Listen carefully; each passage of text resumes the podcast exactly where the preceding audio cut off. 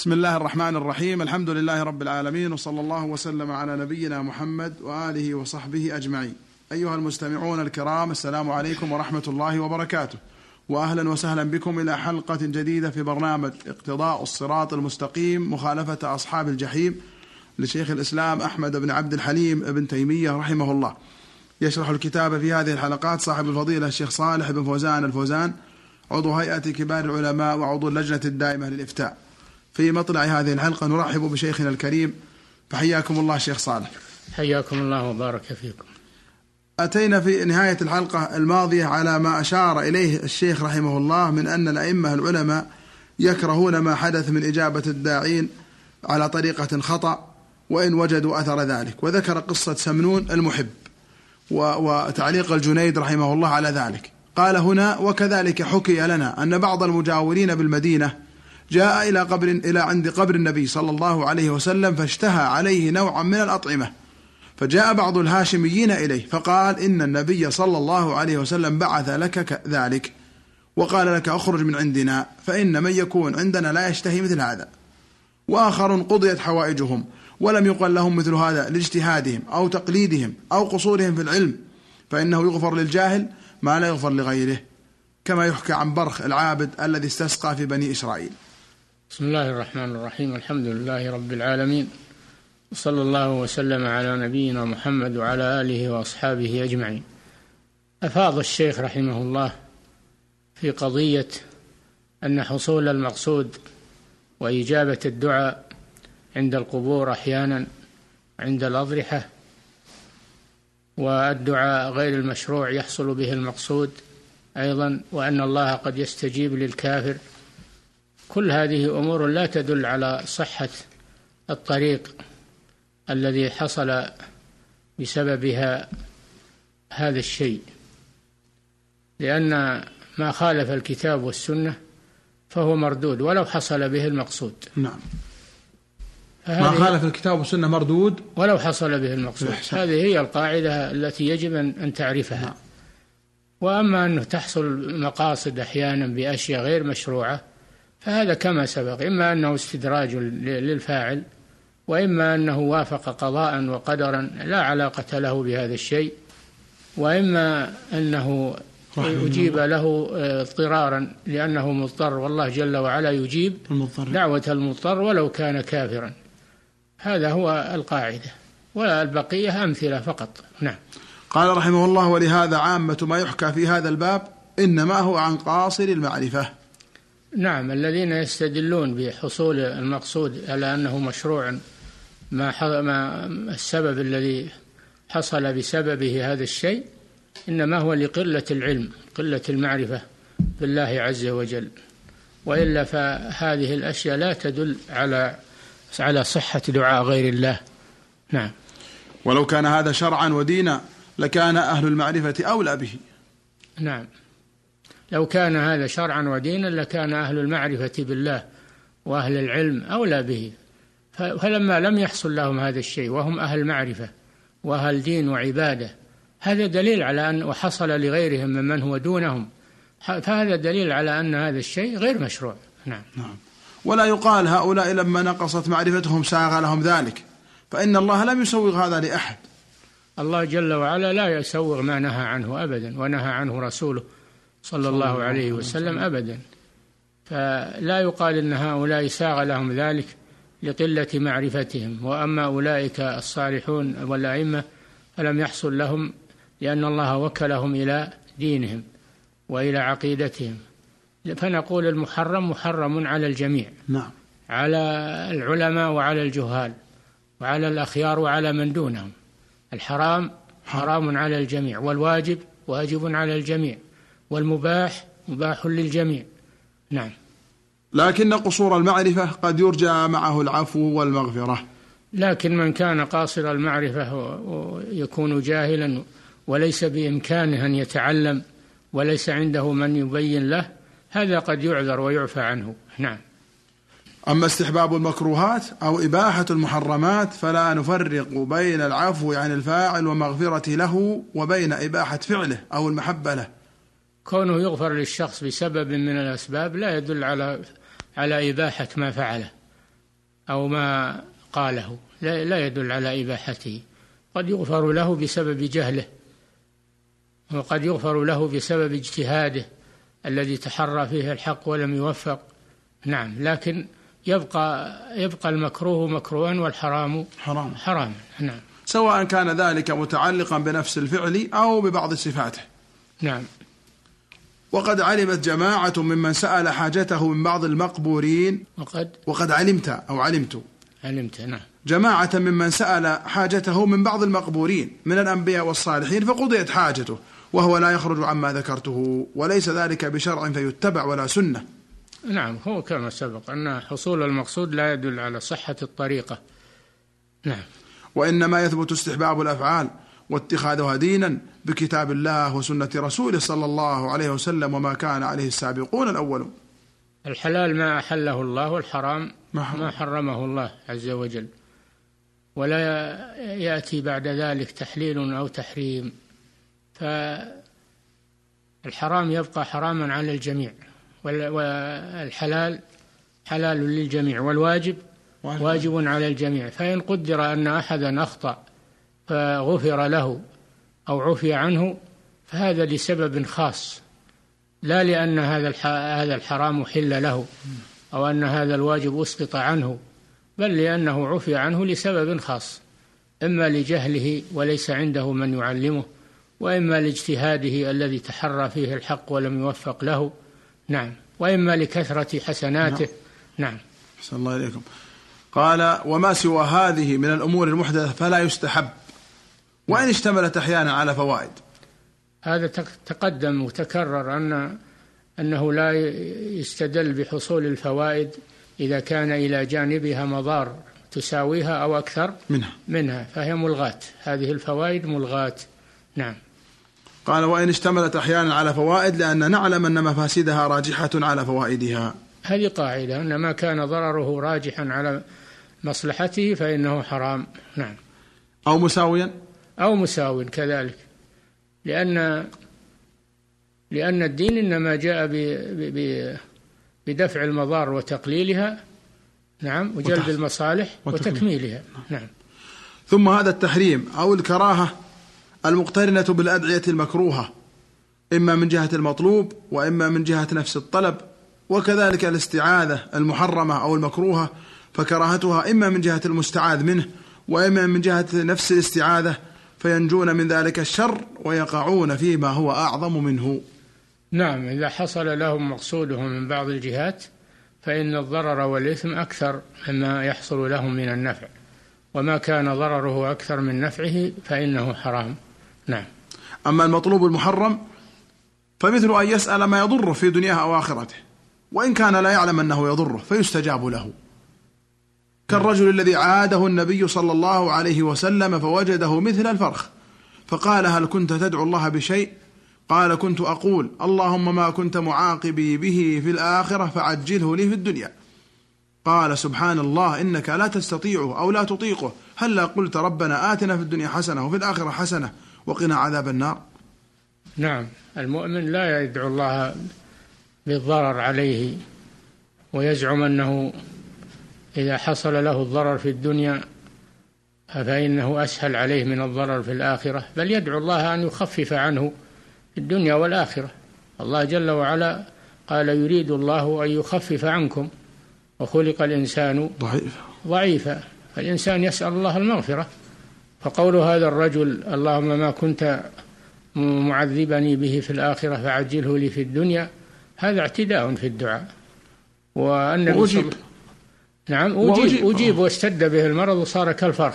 أكبر. فلو أن يعني الرسول لما رآه سأله هل أنت دعوت بشيء؟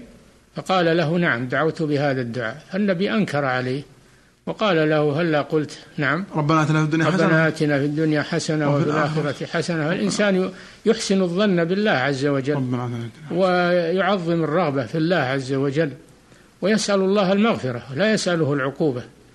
ويقول عقوبة الدنيا أهو أشد أو أهون من عقوبة والآخرة. الآخرة. بل يسأل الله أن يعفو عنه في الدنيا والآخرة. والله قريب مجيب سبحانه وتعالى. نعم. قال وكأهل جابر بن عتيك. نعم. أبو عتيك. أبو عتيك لما مات فقال النبي صلى الله عليه وسلم لا تدعوا على أنفسكم إلا بخير فإن الملائكة يؤمنون على ما تقولون.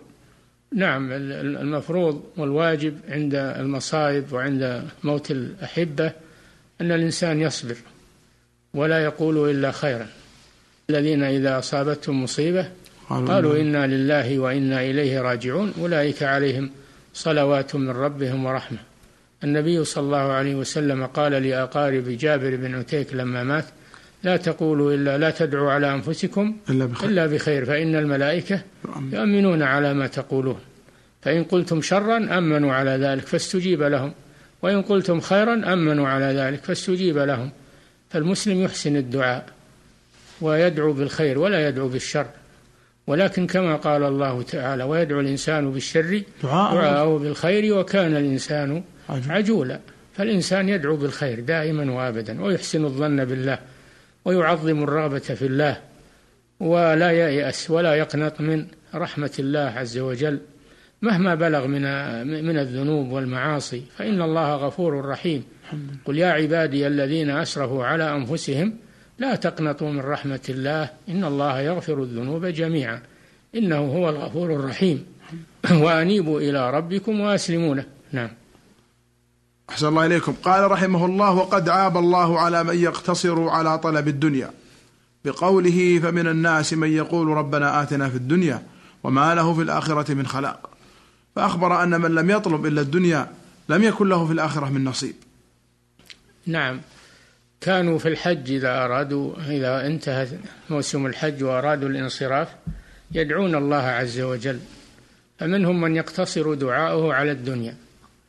فمنهم من يقتصر دعاءه على الدنيا. فمن الناس من يقول ربنا آتنا في الدنيا, آتنا في الدنيا وما له في الآخرة من خلاق, من خلاق. يدعون الله يقولون اللهم اجعله عام خصب وعام خير وأعطنا كذا وأعطنا كذا في الدنيا. ومن الناس من يقول ربنا آتنا في الدنيا حسنة وفي الآخرة حسنة وقنا عذاب النار. هؤلاء هم أهل الخير الذين طلبوا خيري الدنيا والآخرة. أما من اقتصر على الدنيا فقط فإنه مذموم. نعم. قال ومثل أن يدعو على غيره دعاء منهيا عنه كدعاء بلعام بن باعور على قوم موسى عليه السلام. نعم كدعاء بلعام بن باعور العالم من بني إسرائيل لما دعا على قوم موسى. فالله سبحانه وتعالى استجاب له ولكنه غضب عليه ولعنه ومسخه وانسلخ من آيات الله عز وجل وشبهه بالكلب تحمل عليه يلهث أو تتركه يلهث. فالكلب دائما يلهث. ولو كان في في في ظل لو كان في ظل وهو أيضا باسط ذراعيه ومرتاح فهو يلهث. مثل ما إذا كان يعدو فإنه يلهث. فهذا الرجل صار مثل الكلب نسأل الله العافية بسبب فعله و وجريمته مع أنه عالم من علماء بني إسرائيل وكان مجاب الدعوة. الله المستعان. نعم. وهذا قد يبتلى به كثير من العباد فإنه قد يغلب على أحدهم ما يجده من حب أو بغض لأشخاص فيدعو لأقوام على أقوام بما لا يصلح فيستجاب له ويستحق العقوبة على ذلك الدعاء كما يستحقها على سائر الذنوب. نعم فيستحق العقوبة مع أنه استجيب له. فهذا دليل على أن الاستجابة لا تدل على صحة ما فعله. لا تدل على صحة ما فعله. نعم. فإن لم يحصل له ما يمحوه من توبة أو حسنات ماحية أو شفاعة غيره أو غير ذلك وإلا فقد يعاقب. نعم هذا مخطئ على كل حال وقد يدفع الله عنه العقوبة إما بسبب كثرة حسناته وإما بدعاء الصالحين له وإما بغير ذلك من الأسباب. ولولا هذه الأسباب التي جعلها الله لهلك هذا الشخص. نعم. قال وإلا فقد يعاقب. إما بأن يسلب ما كان عنده من ذوق طعم الإيمان ووجود حلاوته فينزل عن درجته. وإما أن يسلب عمل الإيمان فيصير فاسقا. وإما بأن يسلب أصل الإيمان فيصير كافرا منافقا أو غير منافق. نعم هذا أشد العقوبات أن أن أن العقوبة إذا نزلت في القلب فإما أن يسلب من الإيمان ويصير كافرا وإما أن يسلب حلاوة الإيمان فيصير لا يجد للإيمان لذة وإما أن يسلب عمل الإيمان. وإما أن يسلب كمال الإيمان فيصير إيمانه ناقص. ضعيفا وناقصا. وهذا أشد العقوبات هذا أشد مما لا أصيب في نفسه بالمرض أو ماله أو ولده. فإن مصيبة القلوب أشد. قال تعالى واعلموا أن الله يحول بين المرء وقلبه وأنه إليه تحشرون. فعلى المسلم أن يسأل الله العافية وأن لا يدعو إلا بخير. لا حتى لا يدعو على نفسه ولا على ولده إلا بخير. لئلا يصادف وقت إجابة كما جاء في الحديث. فالإنسان يحسن الظن بالله ويرجو رحمة الله ويصبر على ما أصابه. نعم. ذكرت هنا يا شيخ قول الله تعالى يحول بين المرء وقلبه ربما بعض السامعين وده يعرف تفسير هذا. نعم أن الله جل وعلا يحول بين المرء وقلبه كما في حديث يا مقلب القلوب ثبت قلبي على دينك. قالت له عائشة أتخاف يا رسول الله؟ قال وما يؤمنني وقلوب العباد بين أصبعين من أصابع الرحمن. إذا أراد أن يقلب قلب عبد قلبه فالنبي صلى الله عليه وسلم يخاف على قلبه وأن يحول الله بينه وبينه بالعقوبة فيفسد عليه قلبه. نعم. وما أكثر ما يبتلى بمثل هذا المتأخرون من أرباب الأحوال القلبية. نعم هذا إنما يأتي مع الجهل وضعف الإيمان والغرور ويأتي مع الغرور بالنفس والغرور بالأعمال. أما السابقون من المهاجرين والأنصار والذين اتبعوهم بإحسان وأئمة أهل العلم فإنهم لا يحصل لهم شيء من ذلك لقوة إيمانهم ولأجل والتزامهم بالكتاب والسنة. وأما المتأخرون فلفشو الجهل فيهم والغرور قد يقعون في هذه الأمور المحذورة. نعم. قال بسبب عدم فقههم في أحوال قلوبهم وعدم معرفة شريعة الله في أعمال القلوب. نعم يعني كثير من المتأخرين لا يعتنون بقلوبهم. يعتنون بمظاهرهم وبمظاهر العبادات والطاعات لكن لا ينظرون إلى قلوبهم وتأثرها بمحبة الله ومحبة رسوله وقوة الإيمان واليقين فيها. قليل من ينتبه لذلك. نعم. وربما غلب على أحدهم حال قلبه حتى لا يمكنه صرفه عما توجه إليه. قد يغلب عليه قلبه بالانحراف عن الطاعة ومحبة الشهوات والرغبة في المحرمات فلا يستطيع رده إلى ما كان عليه. فعلى الإنسان أن يعتني بقلبه لأن القلب هو محل نظر الله سبحانه وتعالى. قال نعم. صلى الله عليه وسلم إن الله لا ينظر إلى إلى صوركم إلى, إلى صوركم وأموالكم وإنما ينظر إلى قلوبكم وأعمالكم. وأعمالكم. نعم. قال فيبقى ما يخرج منه مثل السهم الخارج من القوس. وهذه الغلبة إنما تقع غالبا بسبب التقصير في الأعمال المشروعة التي تحفظ حال القلب. نعم. فيؤاخذ على ذلك. القلب عليه مدار عظيم فعلى المسلم أن يعتني بقلبه وأن يدعو الله أن يثبت قلبه على الإيمان. ولهذا كان صلى الله عليه وسلم يكثر من قوله يا مقلب القلوب ثبت قلبي على دينك. نعم. فيؤاخذ على ذلك. وقد تقع بسبب اجتهاد يخطئ صاحبه فتقع معفوا عنها. كما سبق. نعم. ثم من غرور هؤلاء وأشباههم اعتقادهم أن استجابة مثل هذا الدعاء كرامة من الله تعالى لعبده وليس في الحقيقة كرامة. نعم بعضهم يتجاوز إلى أن يعتقد أن حصول هذا المقصود حينما يدعو عند القبر أو يدعو الميت ويحصل له مقصوده أن هذه كرامة للميت أن هذه كرامة للميت والكرامة هي الأمر الخارق للعادة فإن كان الأمر الخارق للعادة على يد نبي فهو معجزة. وإن كان الأمر الخارق للعادة على يد ولي من أولياء الله فهو كرامة. وإن كان الخارق على يد فاسق أو كافر فإنه خارق شيطاني. فالخارق للعادة ينقسم إلى هذه الأقسام الثلاثة لا رابع لها. فيظن من دعا عند القبر أو دعا الميت أن حصول مقصوده أنه كرامة للميت. ويقول هذا من كرامات الأموات ومن تأثير أرواحهم ومن سرهم إلى غير ذلك. وهذا غرور من الشيطان. نعم.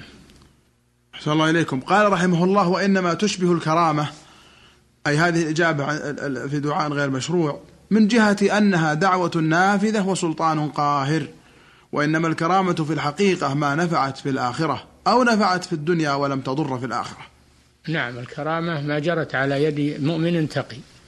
قال تعالى ألا إن أولياء الله لا خوف عليهم ولا هم يحزنون الذين آمنوا وكانوا, وكانوا يتقون. هؤلاء هم أولياء الله الذين قد تجري على أيديهم كرامات إما لحجة في الدين وإما لحاجة بالمسلمين.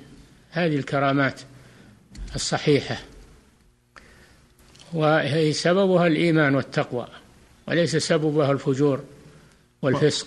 والبدع. كما والبدع كما أو دعاء غير الله كما يظنه هؤلاء. نعم. قال رحمه الله إنما هذا بمنزلة ما ينعم به الكفار والفساق. نعم. نعم. ينعم به الكفار والفساق من الرياسات والأموال في الدنيا. فإنها إنما تصير نعمة حقيقية إذا لم تضر صاحبها في الآخرة. نعم فالكرامة تنفع في الدنيا ولا تضر في الآخرة. أما الخارق الشيطاني فقد ينفع في الدنيا لكنه يضر في الآخرة. يضر في الآخرة. نعم. قال ولهذا اختلف أصحابنا وغيرهم من العلماء هل ما ينعم به الكافر نعمة أو ليس بنعمة؟ وإن كان الخلاف لفظيا. قال الله تعالى أيحسبون أن ما نمدهم به من مال وبنين نسارع لهم في الخيرات بل لا يشعرون. وقال تعالى فلما نسوا ما ذكروا به فتحنا عليهم أبواب كل شيء. حتى إذا فرحوا بما أوتوا أخذناهم بغتة فإذا هم مبلسون. ما ينعم به الكافر لا يخلو من أحد حالين إما أن يكون سببه سببه طاعة فعلها الإنسان أحسن أحسن الكافر إلى غيره فالله يجازيه في الدنيا ويعجل له ثوابه. في الدنيا. فقد يحصل من الكافر بعض بعض الإحسان فيثيبه الله في الدنيا. لكن ليس له حظ في الآخرة. أما المؤمن فقد يحصل له فقد لا يحصل له شيء في الدنيا لأن الله ادخر له ثوابه في الآخرة. وقد يحصل له في الدنيا وفي الآخرة. ربنا آتنا في الدنيا حسنة وفي الآخرة حسنة وقنا عذاب النار. وهذه من ناحية. قد أن أن أن ما يعطاه الكافر تعجيل لحسناته في الدنيا. في الدنيا. وقد يكون ذلك استدراجا له لا لحسناته وإنما هو من باب الاستدراج. قال تعالى ولا يحسبن الذين كفروا أن ما نملي لهم خير لأنفسهم إنما نملي لهم ليزدادوا إثما ولهم عذاب مهين. قال سبحانه أيحسبون أن ما نمدهم به من مال وبنين؟ نسارع لهم في الخيرات بل لا يشعرون. قال تعالى ولا تمدن عينيك إلى ما متعنا به أزواجا منهم زهرة الحياة الدنيا لنفتنهم فيه ورزق ربك خير وأبقى. وقال سبحانه وتعالى حتى إذا نسوا ما ذكروا به فتحنا عليهم أبواب كل شيء حتى إذا فرحوا بما أوتوا أخذناهم بغتة فإذا هم مبلسون. هذا استدراج من الله. كما قال تعالى فذرني ومن يكذب بهذا الحديث سنستدرجهم من حيث, من حيث لا يعلمون وأملي لهم. إن كيدي متين. نعم. وفي الحديث إذا رأيت الله ينعم على العبد مع إقامته على معصيته فإنما هو استدراج يستدرجه. نعم هذا من النوع الثاني أنه استدراج. نعم. ومثال هذا في الاستعاذة قول المرأة التي جاء النبي صلى الله عليه وسلم ليخطبها فقالت أعوذ بالله منك. فقال قد عذت بمعاذ. ثم انصرف عنها فقيل لها إن هذا النبي صلى الله عليه وسلم. فقالت أنا كنت أشقى من ذلك. أخرجه البخاري. هذه قصة وردت في الصحيح أن أن عمرها الجونية جاء أبوها إلى النبي صلى الله عليه وسلم وكانت امرأة جميلة. فزوجها النبي صلى الله عليه وسلم. فقالت ضراتها قولي إذا دخل عليك إذا كنت تريدين أن يحبك فقولي إذا دخل عليك أعوذ بالله منك. خدعنها بذلك. فلما دخل عليها النبي صلى الله عليه وسلم قالت أعوذ بالله منك. قال صلى الله عليه وسلم لقد عذت بمعاذ الحقي بأهلك. فندمت عند ذلك وعلمت أنها قد مكر بها. فالنبي صلى الله عليه وسلم لما استعاذت بالله أعاذها لأن في الحديث من استعاذكم بالله فأعيذوه. نعم. قال رحمه الله وأما التحريم من جهة الطلب هذا ذكره في الاستعاذة التي قد تنفع وتضر. نعم. قال رحمه الله وأما التحريم من جهة الطلب فيكون تارة لأنه دعاء لغير الله وهذا أفاض فيه الشيخ ونستأذنكم شيخنا ندعه لحلقتنا القادمة لانتهاء وقت هذه الحلقة. أيها الإخوة المستمعون إلى هنا نأتي إلى نهاية وقت هذه الحلقة من برنامج اقتضاء الصراط المستقيم مخالفة أصحاب الجحيم مع صاحب الفضيلة الشيخ صالح بن فوزان الفوزان. شكر الله لشيخنا ما تكرم به من الشرح والبيان وشكر لكم حسن استماعكم ونفعنا وإياكم بما نقول ونسمع. هذه في الختام تحية مهندس الصوت أخي عثمان بن عبد الكريم الجويبر. حتى نلقاكم في الحلقة القادمة إن شاء الله. نستودعكم الله. والسلام عليكم ورحمة الله وبركاته.